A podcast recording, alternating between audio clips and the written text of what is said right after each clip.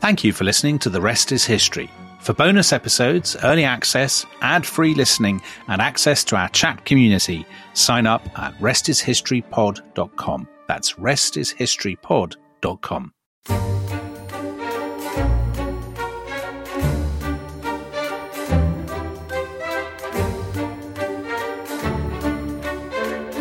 Can we do it?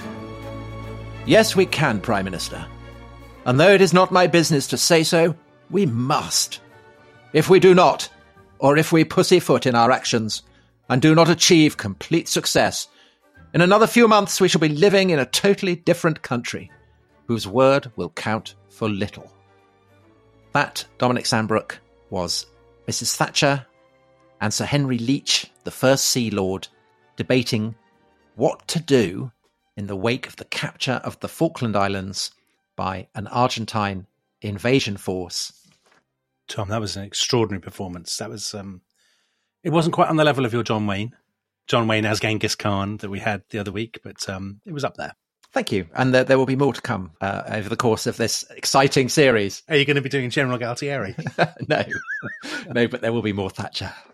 Okay, and I'm hoping to do an Ian McDonald as well, who was the excellent um, the Ministry of Defence spokesman. Yeah. so, Dominic, um, yeah. That was a kind of sneak preview of the reaction in London. But before we get to London and how uh, people in the government and the opposition and the media responded to the humiliation of the loss of the Falklands, um, we left it at oh, the end of, uh, on a cliffhanger. So Rex Hunt holed up in Government House, yeah. and the Argentines have arrived. So what happens? So there's, the sort of hours of of of, of shooting.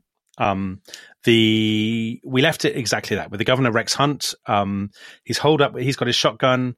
Uh, the or he's got a. Uh, uh, he's, he's actually got a got a pistol because his driver has got his shotgun, and the, the Royal Marines, and they are surrounded. There are about I don't know five, ten times as many Argentine soldiers who have just landed um, at the beginning of um, in the early hours of uh, Friday, the second of April, nineteen eighty two, and basically the Marines are, are completely outnumbered they don't formally surrender. They don't want to do that, but he orders them in his capacity, basically, as the governor, to lay down their weapons to avoid future bloodshed.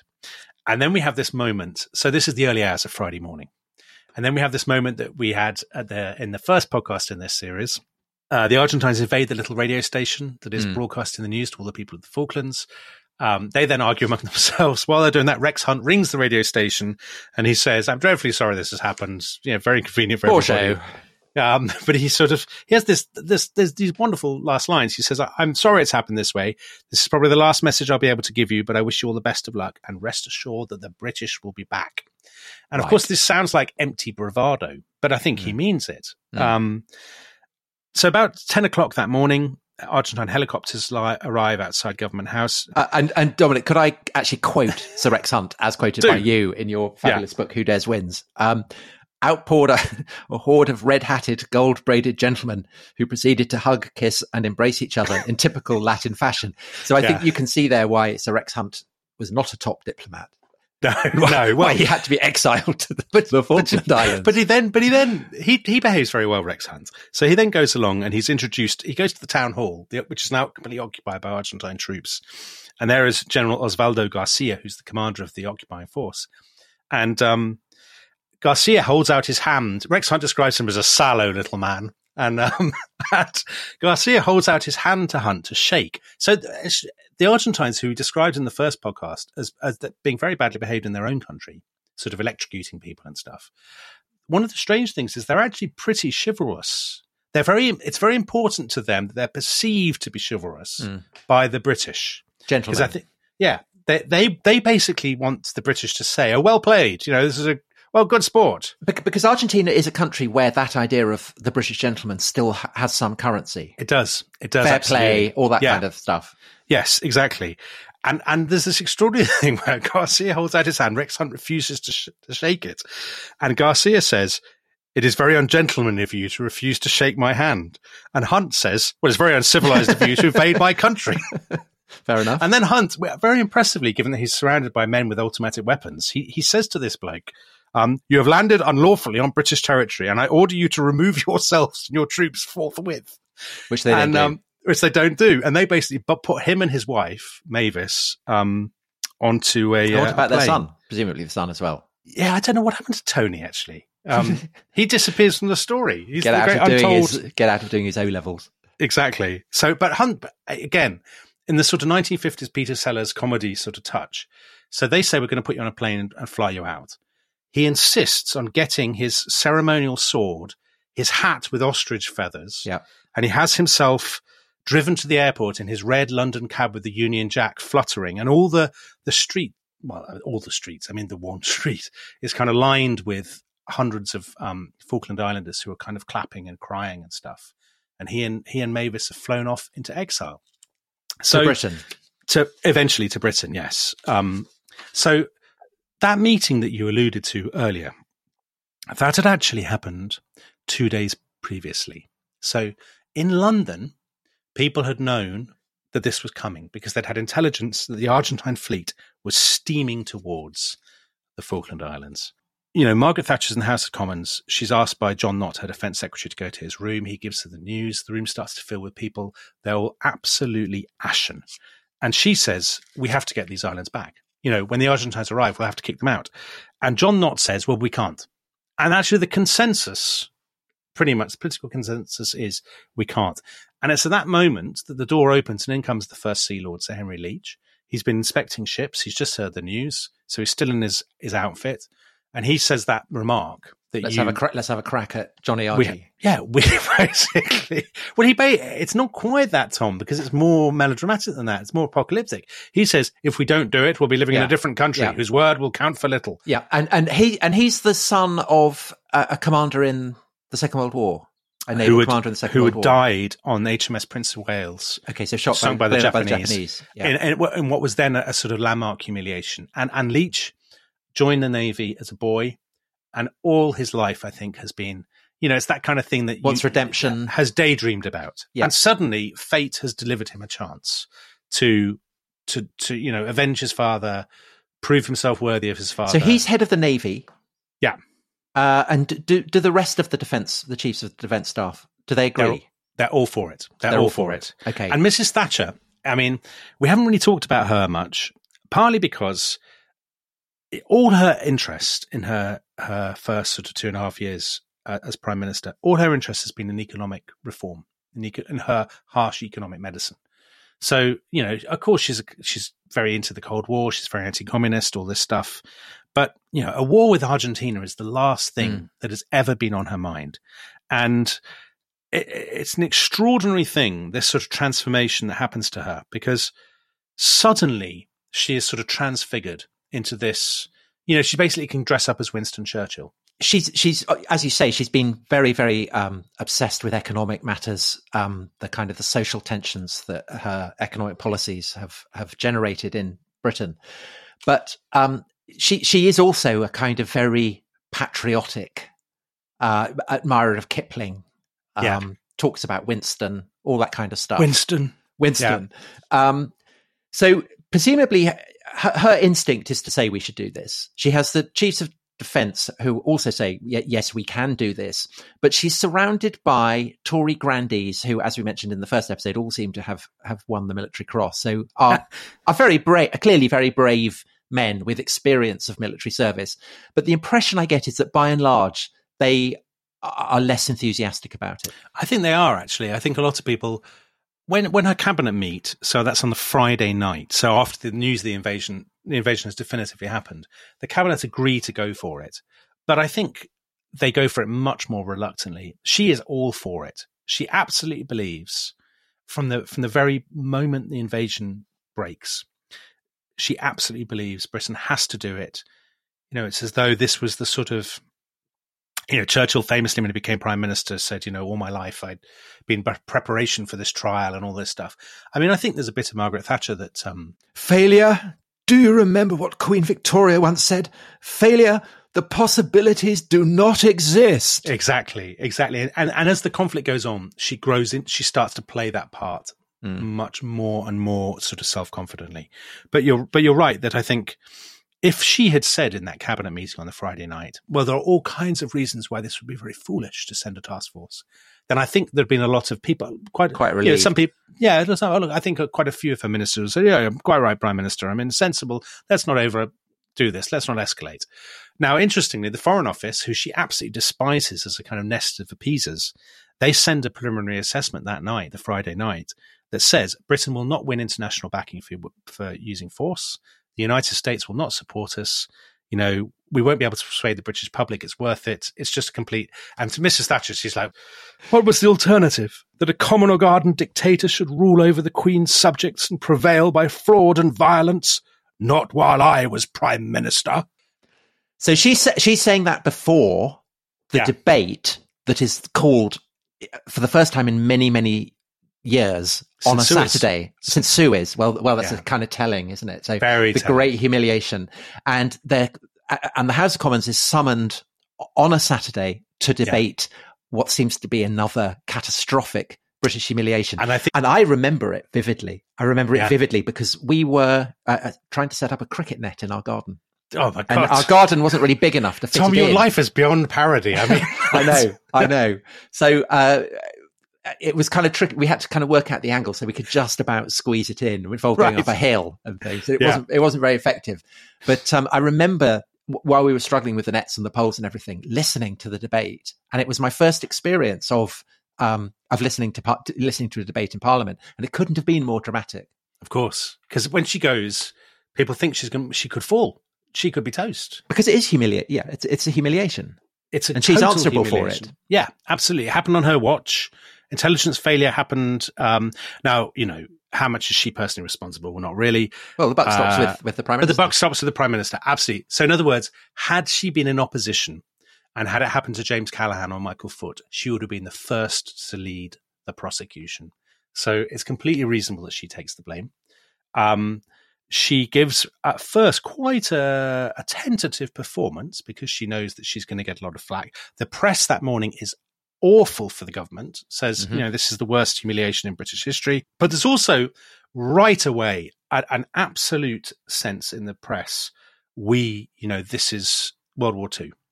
We have to fight. I mean, the Express, I always think the, the, Express had a front page, which in a weird way, I mean, this probably says a lot about me that I, have always found quite moving, which is that they had the whole front page was a, a photograph taken a few years earlier. They'd, for some thing, some feature, They'd managed to get every single Falkland Islander on the lawn outside Government House, and they're all waving Union Jacks and looking up, and they're being photographed from above. And so the Express ran that picture again on its full on its front page with the um, the headline: "Our loyal subjects, we must defend them." right. And this, so right, so so um, the the Foreign Office had said public opinion won't be in favour of a task force. And straight uh, away, public and, opinion. And, and, straight away, public opinion is kind of swinging behind it. Now, the other key constituency, of course, is the opposition. Yeah. And the opposition is led by Michael Foot, who is um, very distinguished political, cultural, literary figure. Um, mm-hmm. Wrote wonderful books on Byron and um, Jonathan Swift, Hazlitt and Swift, and all kinds of things. Very, very civilized man. Um, he had he, he he's definitely on the, the the left of the party. And so it, it's it's not immediately obvious that he is going to swing behind demands for the Falklands to be taken back, but no, he does. But he does, well, and and he has this wonderful phrase you quote from him: "I know a fascist when I see one." Because yeah. as a young man, he had been very opposed to to appeasement, hadn't he? Yeah, he'd made his name with the pamphlet "Guilty Men," attacking the appeasers in the late 1930s. And he's very anti, he sees himself as very anti fascist. So Michael Foot gives this, Mrs. Thatcher gives a tentative speech. Michael Foot gives this absolutely blazing speech. Um, you know, he says the Falkland Islands have been, have been faced with an act of naked, unqualified aggression carried out in the most shameful and disreputable circumstances. They have the absolute right to look to us at this moment of their desperate plight, just as they have looked to us for the past 150 years, all this kind of thing. Yeah. And the Tories Love it. They, I mean, they're all cheering. Everybody's cheering. Some of his well, own, but but not not everybody, right? no, I know because there say. are people on the well, there are two famous figures on the left who are opposed to it. The first, the, the first, and it will not surprise, this, and, and, it will not surprise anyone, is a, a, an obscure left wing MP from Islington called Jeremy Corbyn. All right. No, he's not MP yet. He's not an MP yet. He's I, he's about to be adopted as the as Labour's Okay. candidate in Islington. and Yeah. he he he condemns Foot as a kind of arrogant imperialist uh, and, and dismisses the whole idea of sending a task force as a Tory plot to keep their money making friends in business. But of course, the the um, the standard bearer of the left um, in opposition to Foot is Tony Benn, Yes, yeah, Tony Benn. and and Tony Benn comes out very um, very much against it. Michael's But- an absolute warmonger. but what I learned from your book is that in 1976, when Benn himself had been in government, he uh, he wondered what would happen in the event of an Argentine invasion. And he said the total spinelessness of the Foreign Office and the general decay of Britain would prevent it being taken back. So Yeah. that's quite a swing in, uh, It in is his exactly. perspective. Exactly. So what's going on there? Why is he? Uh, well, Tony Benn is on this sort of conveyor belt that is moving him ever leftwards. So that's so Um, that is that, that it's not the reflection of the fact that he's Oh, but it is also the reflection of the fact. Yeah, I of- of okay. So there's a slight degree of hypocrisy, but it is also reflected that he's moving further to the left. I think there's a there is a bit of a degree of hypocrisy actually. I know I know some listeners may be great Tony Benn fans. You know, Tony Benn gets a lot of stick at this point from other people, by the way, on the left of the Labour Party. So Eric Heffer, for example, who's one of his who ought to be one of his allies, says basically these people say to him, What is wrong with you? Can you not see that the Argentines are, are, are by our lights, we see them as fascists. What we should be absolutely against them. Um, and somebody says, you know, if if we carry on with your, we'll be known as the Munich Party and all this kind of stuff. So, yeah, I mean, certainly what you have, and we can get into this maybe later on when we talk about the public and the press, is you have clearly a division which was also there at Suez, actually, going back to what you were saying about the Saturday meeting of the House of Commons, between that part of the Labour coal- coalition that is kind of working class Labour voters. Set up NATO. Yeah. Yeah. And then on the other hand, you have the high minded, Yeah. you know, um, people who live in leafy, you know, university towns So who are horrified by the thought of, of go, the, the very idea of going to war with anybody. Right, is- and, is anathema. and, and and so they're not just in the Labour Party, are they? They're also so we've got we, you mentioned the um the SDP and, Social and the Liberals. So they are um they've they've come together in an alliance. They they seem to be knocking huge chunks out of both the Tories and Labour, and they're led by Roy Jenkins. Yeah. who um Have you got a nice quote about Roy Jenkins? I do, I do, I do, which I have lifted again from your book, and this is by um parliamentary sketch writer called Frank Johnson. Brilliant writer. every parliamentary sketch writer I know, kind of, I, I think Tim Stanley, who Telegraph, Oh, Telegraph, yeah. currently the Telegraph sketch writer, described him as the Mozart of parliamentary sketch writers, and he he um he he describes Roy Roy Jenkins as um a one man Switzerland.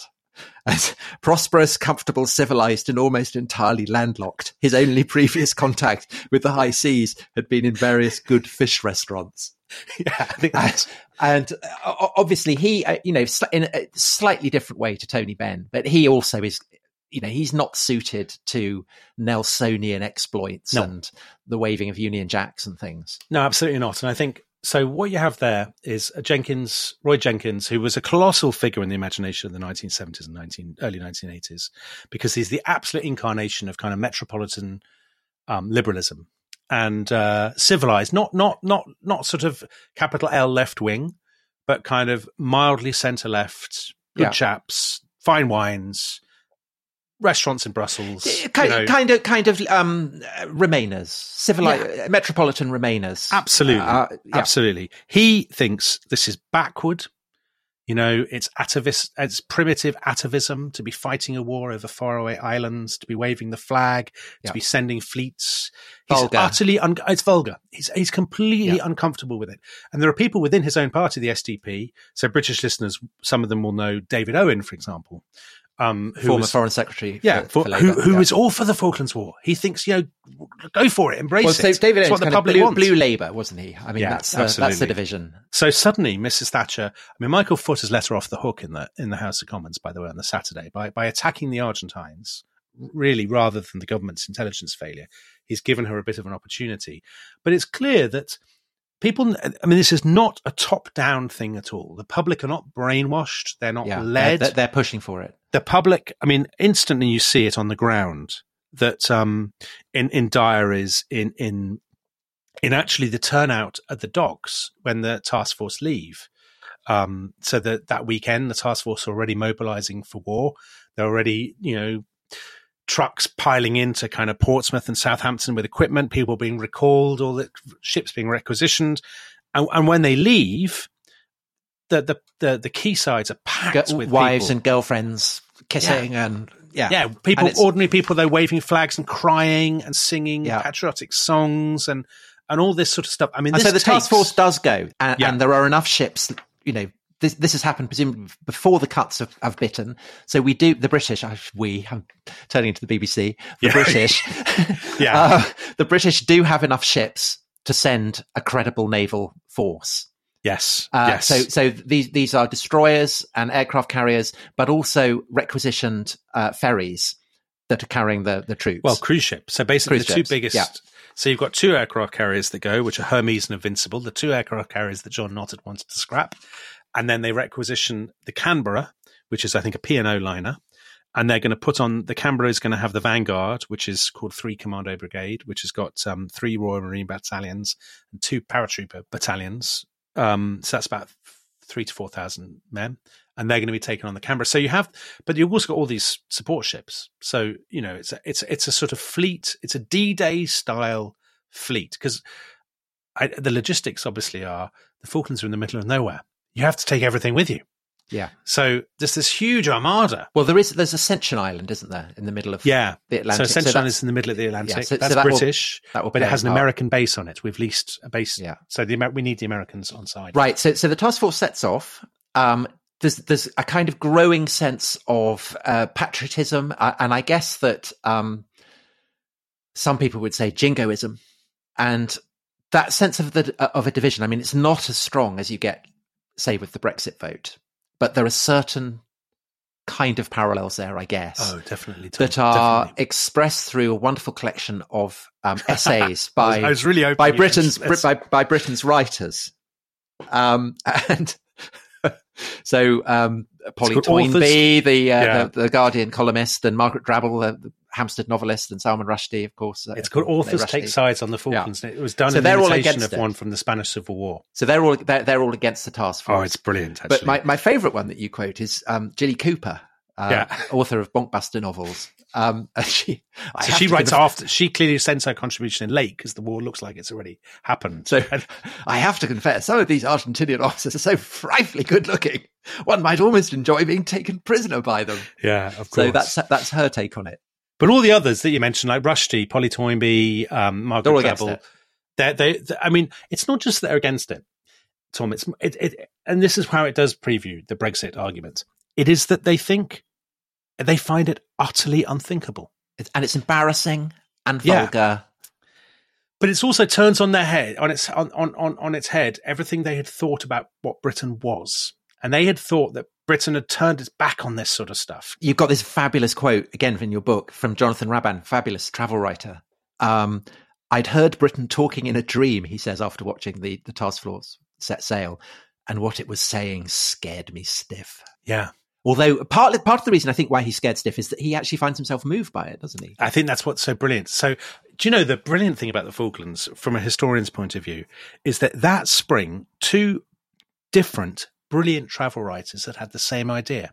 Paul Theroux was one, and Jonathan Raban was the other, and they both had the idea of of sailing around the coast of the island of Great Britain, and kind of and, and dropping in at kind of seaside towns and writing about, I guess, largely for an American audience about what they found. And I think they both thought of this idea independently as Britain is a declining nation. You know, it'll be old pensioners moaning about inflation and stuff and the empire having gone. And they both set off on sort of different routes. And the war breaks out while they're doing it. So, Mm. and the most amazing, uh, Jonathan Raban's book is called Sailing. And there's this, as you, I'm, I'm so glad you mentioned this because it's an amazing section where he talks about watching, he's on his boat and he's watching the task force sailing on a little sort of black and white telly or something. And he's, and he, and he, he, he thinks, his brain thinks it's ridiculous. We shouldn't be doing this. But and then he notices, going. yeah. And then he notices that, that, that he's crying, you know, with, with emotion at the sort of the, the anthem singing and all that sort of stuff. Um, yeah. And I think, uh, you're absolutely right that there's, there's a very much a kind of Brexit ish Yeah. divide. Although it's different because in this case, It's about much larger. 80 percent of the public are Yeah. all for it, and the polls suggest that. I think the most amazing polls say that four out of ten people wanted Britain to just start bombing Argentina straight away, and two out of ten people thought Britain should invade Argentina itself. Yeah. So, Yeah. you know, the public- that's, that's the Arron Yeah. Banks equivalent of. Exactly. Okay, we should, um, I think, take a break at this point, and when we come back, as as the task force steams its way across the Atlantic, let's look at the international context uh, because that becomes very important. Okay. This episode is brought to you by BetterHelp. Now, a lot of us spend our lives wishing we had more time, don't we? But the question is, time for what? If time was unlimited, how would you use it? Well, Dominic, you'll know that uh, my great love is cricket, and cricket is a sport that notoriously takes up a lot of time. So imagine if I had even more time, just how brilliant I would be. And I've worked out that the best way to squeeze things into your schedule is to know what's really important to you so that you can make it a priority. Well, Tom, therapy can help you figure that out. A therapist can guide you through the process of defining your values and understanding your priorities so you'll know what things you can spend your time on that will really fulfill you. Otherwise, you'll always be wishing for more time. So if you're thinking of starting therapy, give BetterHelp a try. BetterHelp offers convenient, affordable online therapy that comes to you. Just fill out a brief questionnaire to get matched with a licensed therapist and switch therapists anytime for no additional charge. Learn how to make time for what makes you happy with BetterHelp. So visit betterhelp.com slash rest is history today to get 10% off your first month. That's betterhelp, H-E-L-P dot com slash rest is history.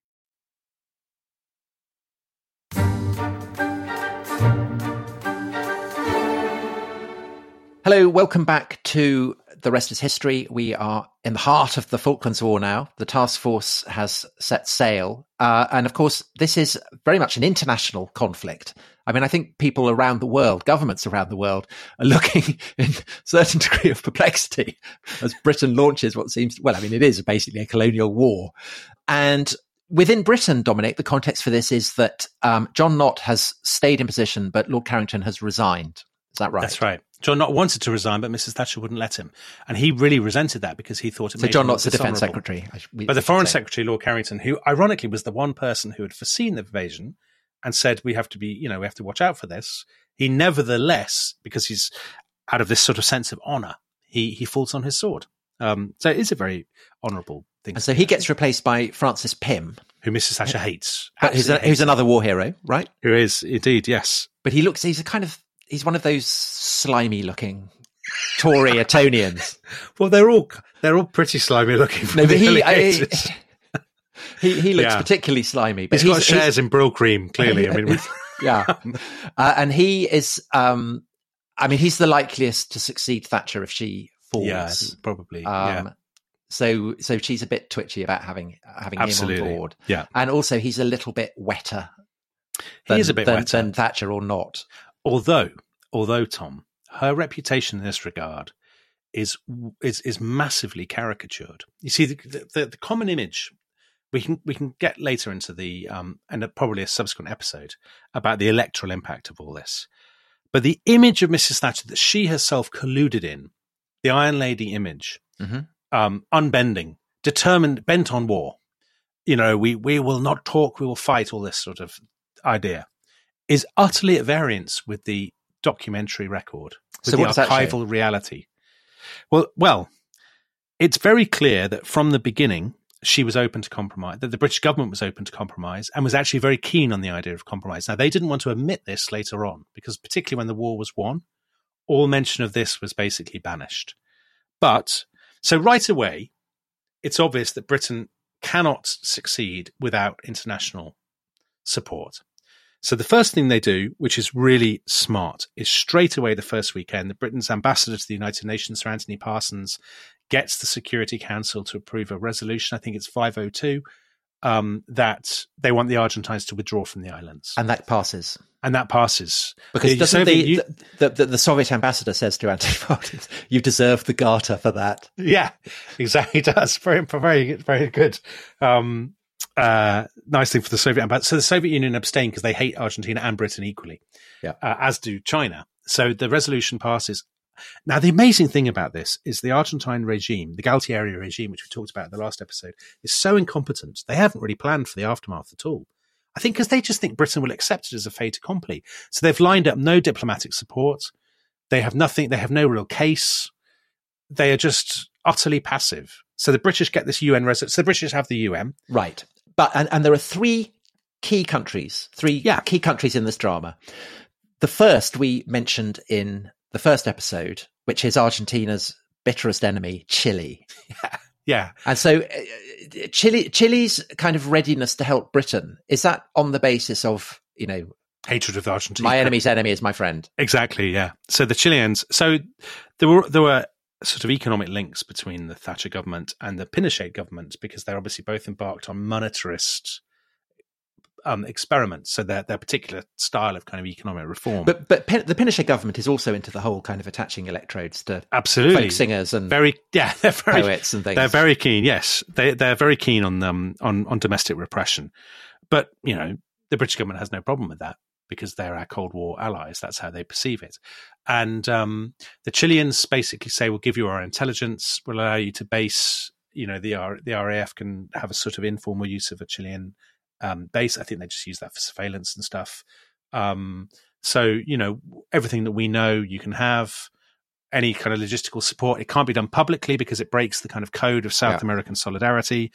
But you know, we'll we'll give you. and so looking looking very very far ahead that's why when uh, pinochet gets exiled and comes to britain mrs thatcher goes for tea with him yeah, when he's when he's Yeah. put under exactly. Yeah. okay Um, so so so so that's the, the context for that the general was very staunch, Tom. right so so, so so even though i mean you know even though it's a crucial part of the british propaganda effort to point out that argentina is a repressive fascistic Yeah. uh, military junta when it comes to chile they're our repressive Yeah. fascistic Yeah, I military think that's fair. Uh, Right, I mean, to be fair, just on the Argentines. So the Argentines, uh, another one of the things that they're they're completely inept at public relations. So the guy they've got commanding their troops in South Georgia is a man called I think his name is uh, Alfredo Astiz, a lieutenant, and his his nickname is the Blonde Angel of Death. Yeah, that's because not of, good. That's because not of his good, record of murdering nuns. So I think um, Right. he's probably not the person that the Argentines, from a PR No. point of view, should have had No. in charge of that that part of the operation. Anyway, sorry, Tom. Okay, so so that's Chile. Yeah. Um, and then there's another country led by um, the man who Mrs. Thatcher described as the staunchest of our friends. No, nobody would And, expect this. and and regular listeners who have heard your uh, uh, opinion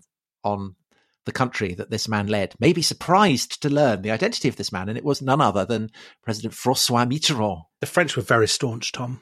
Um, So good Mitter- to hear that. Mitterrand, Mitterrand, Mitterrand rang Mrs. Thatcher. He was the first foreign leader to ring her, and he basically said to her, "France is with you.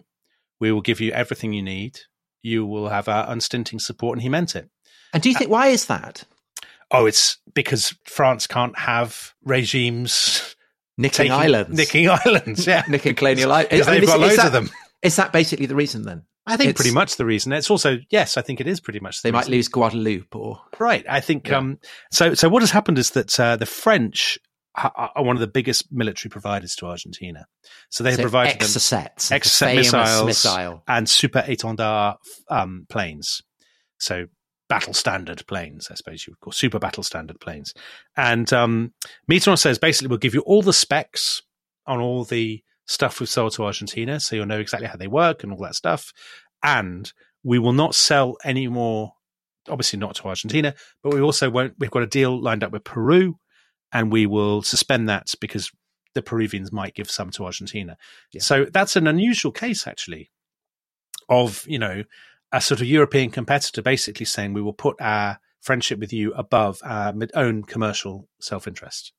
Um, it's very striking. Mrs. Thatcher was always incredibly, even though she still kind of gave Mitterrand a handbagging at European summits, she was incredibly grateful to Mitterrand for this. Hmm. But again, the weird thing is, it, it wasn't massively publicized, and the British public just didn't want to believe it, so it didn't enter into the imagination at all.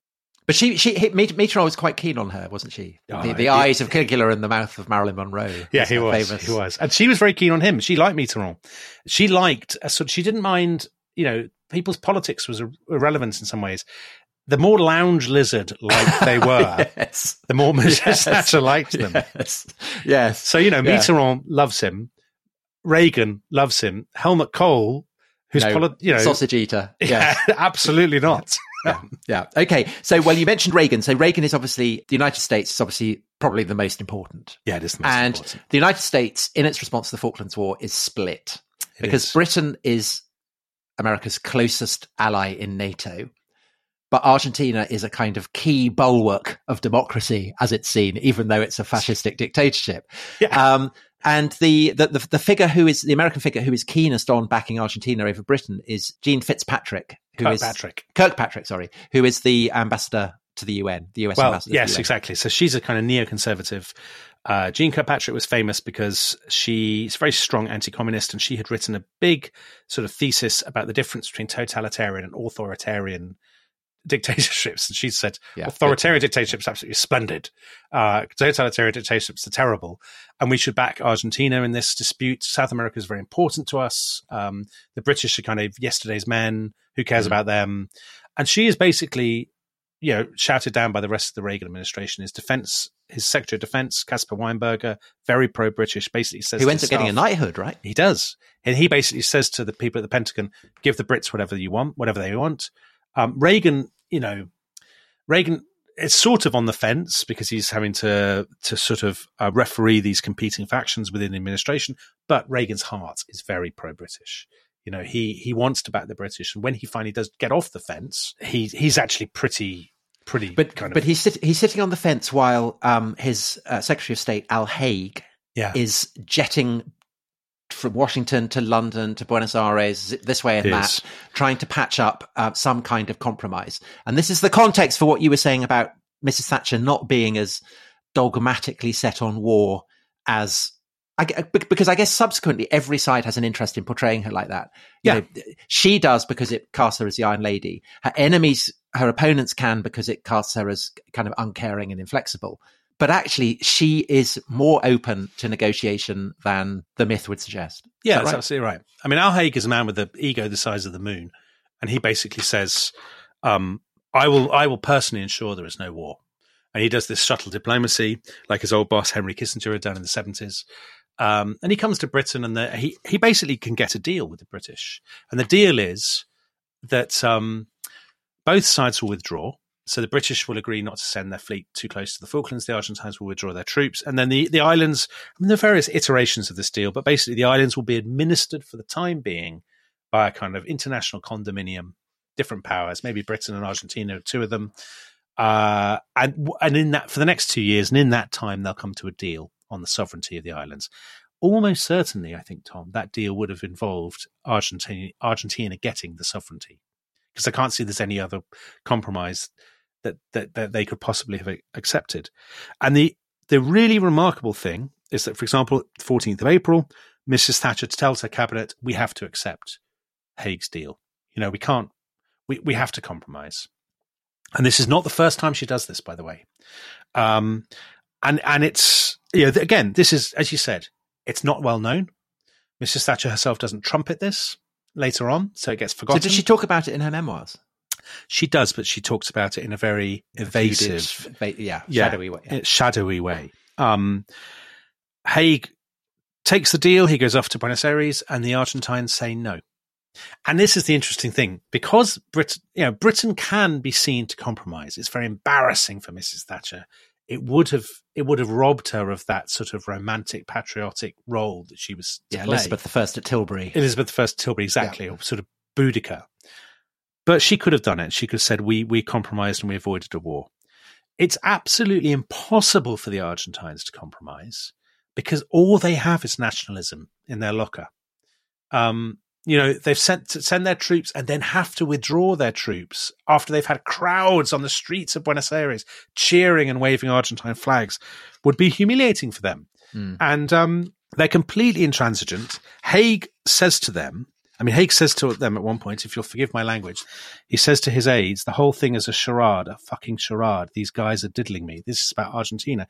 And then he basically says to Galtieri, we know exactly what he says. He says in the final meeting, within a matter of days, the British fleet will be upon you. Those forces are capable of inflicting severe damage on yours.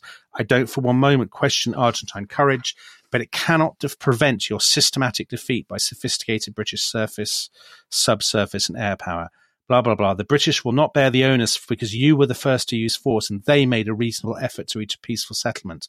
There is no escaping the historical responsibility for what now seems inevitable. He says this to Galtieri. Galtieri still says mm. no because the Argentines also just have it in mind that the British will crumble because of the weather that they'll lose some ships, that they'll be able to, and all do the think, time. And do you think what's their take on Mrs. Thatcher? Do they feel because she's a woman, therefore, I'm sure that do they feel yeah. kind of threatened by her that well you know, they don't, they don't want to, or do they think you know she'll burst into tears and I run suspect, away, or you know, Argentina is not a country in sort of seventies, eighties. Argentina is no, not a it's country not a feminist renowned for stronghold. its sort of progressive gender politics, and I think particularly in the army, and I think um, undoubtedly they would despise her because she's a woman. They despise Britain for having a woman leader, and they see that as part of a sort Yeah. of enfeeblement. But also, they in the Argentine press they present it always as. Have you ever see these these covers of these magazines, Tom? They're amazing. They always portray her with an eye patch as a pirate. and there's a brilliant um, i can't remember what the uh, periodical is but we reproduced it in my book who dares wins in color um, it has uh, a, a, picture of mrs thatcher and it says um, pirata bruja Yeah. assa- assassina yeah, um, pirate culpable.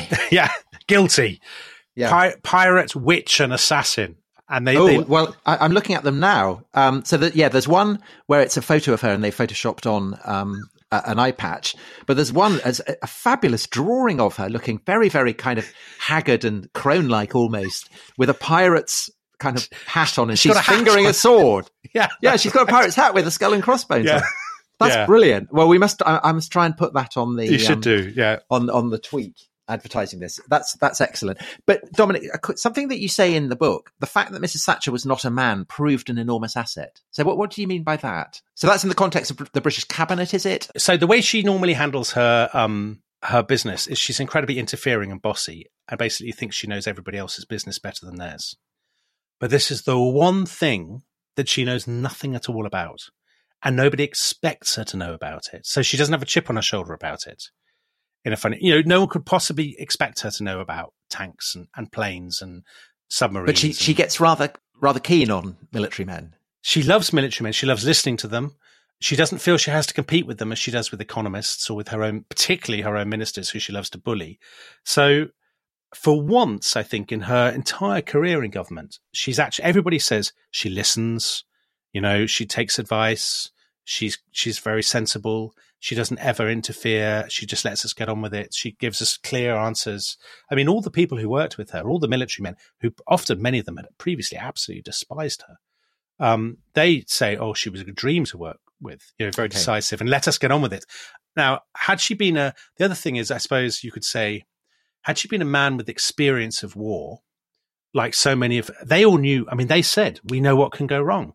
Mm. She didn't, and that meant that she was ready to go for it, And so readier that- to trust men in braid. oh, she loved men in hats braids. Yeah, she loved them. when they say yes, we can do this. And Dominic, to be fair, um, it, it it does go well. So the the task force does reach the South Atlantic after what nine weeks? Is it? No, it's three. It's three weeks. Oh, three Um, weeks. That long? Well, well, that, that- that shorter time. Well, no, it's, it's um Henry Leach had said to her. She said, "How long will it take to get ready the the task force?" He said, "It'll take three days." And she said, "How long to get to the Falklands?" And he said, three weeks." She said, "You mean three days?" And he said, "No, no, no, I mean three weeks. Like it takes ages to get to the Falklands."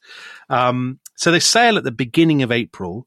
They get to Ascension Island on the nineteenth of April. Um, they don't land until towards the end of May. So it And is a, so actually, Tom, you were, right. Actually, it's a very, very long protract. I mean, they they sort of they have to allow time for the diplomatic process to play out and for everybody to catch up in the fleet. So it's a, Yeah. it's weeks. So for weeks, actually, nothing really is happening. The task force is just it's a ten week campaign all in all, but for most of that time, the task force is just kind of plowing through the waves. so it's a bit like a test match. Kind of so. long periods and then sudden explosive action. Well, except that there's no, no action at all to start with, because basically all that's happening is these blokes are on the ships sunbathing and they're just sort of limbering up. but it all doesn't. At that point, it doesn't really seem real. So a lot of the soldiers are saying, "Well, you know, are we actually going to do any fighting? Will we get back in time for the World Cup, which is happening in Spain that summer?" But Dominic, one thing that does happen is we mentioned South Georgia in the first episode. Scrap metal. The scrap metal behaved disgracefully by barbecuing a reindeer. Um, and this is this is the first clash between British and Argentine forces, and it's it's a total British victory, right? Well, although it's a bit more dramatic than that, Tom. So a few helicopters go yeah blown up and things. So um, I think I said before, the 16th of April, the first aircraft carriers got to Ascension Island, and at that point there are 127 ships in the fleet. So it's a bloody big fleet, um, and there's about 10,000 men. And when they, when they get to Ascension Island, they they divide off 150 Royal Marines and 70 men from the SAS, and they're basically going to go off to South Georgia, which is, you know, as we said before, hundreds of miles away from the Falkland Islands. It's really important that the government gets an early sort of Victory. an early victory. But South Georgia, you know, it's practically it's you're virtually in Antarctica, or you're getting on the way to Antarctica. So when the first helicopters go, 21st of April, um, they drop these blokes. They're on a glacier. The tents blow away. It's kind of Shackleton, the Terror Mm. style kind of yes, freezing, monsters freezing, lurching up out of freezing holes in the conditions. Yeah. Basically, the, the most of the tents are blown away. There's got about a couple of tents left, and they're all. Some of the men are in the tents, and the other men are trying to shovel snow away, and it's just awful. And they basically have to radio and say, "Come and get us. This isn't going to work at all." The helicopters then crash. Mrs. Thatcher gets the news the helicopters crash, and she thinks the men are dead. So she bursts into, you know, she starts crying. Um, you know, it's the first moment of casualty. It's the first operation, really, of the war, and it's all gone wrong. And then she gets the news that a third helicopter has got there and got them out, and she's absolutely on cloud nine. And I think that that's a real psychological turning point for her because that really emboldens her. Um, in future, she's going to be much less keen on peace. She starts to identify with the men in this slightly sort of our of boys. yeah, our boys, our brave boys, our lads, all that sort of stuff from Yeah. that point onwards. Then on the 25th, which is a Sunday, Mrs. Thatcher's at Chequers and she gets the news that um, they're going to start try the operation again. This time it all goes absolutely splendidly. They they attack an Argentine submarine, which is at uh, South Georgia called the Santa Fe, and they cripple it. Um, the, the the British commandos kind of uh, arrive. The Argentines don't even fire a shot. They just basically give up completely straight away. The scrap metal. So the they deal- conscripts? Yeah, they are. They're. all- I mean, almost all the Argentine. I mean, there are obviously some professional troops, but a large proportion of the troops in the Argentine army. Because you, you're a conscript, you wouldn't want to take on the SAS, would you? No, I mean, In a these are these are I very mean- young guys. I mean, boys basically from Buenos Aires who are in this freezing place. They've no idea where they are. Bloody awful. There's a load of scrap metal dealers. um, and suddenly the SAS pitch up. Yeah, so fun. they're, they're fun. They- yeah, so they surrender, and um, so that night there is this incredibly dramatic moment. Are you going to give us a rendition of that, Tom, or is, is that? Uh... No, I'm not. I, I think we're going to stop at this point. Oh no, that is a cliffhanger. So that's a cliffhanger. So um, a lot of people won't be able to sleep. They won't be able to sleep with excitement. well, in that case, they'll have to join the uh, the members club, won't they? Very good. The rest is historypod.com. We will kick off with my sensational impression of Mrs. Thatcher's response to the triumph at South Georgia, uh, and then we will look at the task force moving in the Falklands, the Belgrano sinking of the Belgrano, the sinking of HMS Sheffield, the press reaction in Britain, which is extraordinary, um, and then how Britain ends up taking the Falklands back. Hasta luego. Bye bye.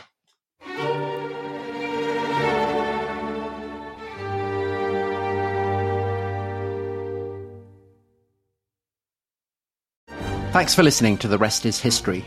For bonus episodes, early access, ad free listening, and access to our chat community, please sign up at restishistorypod.com.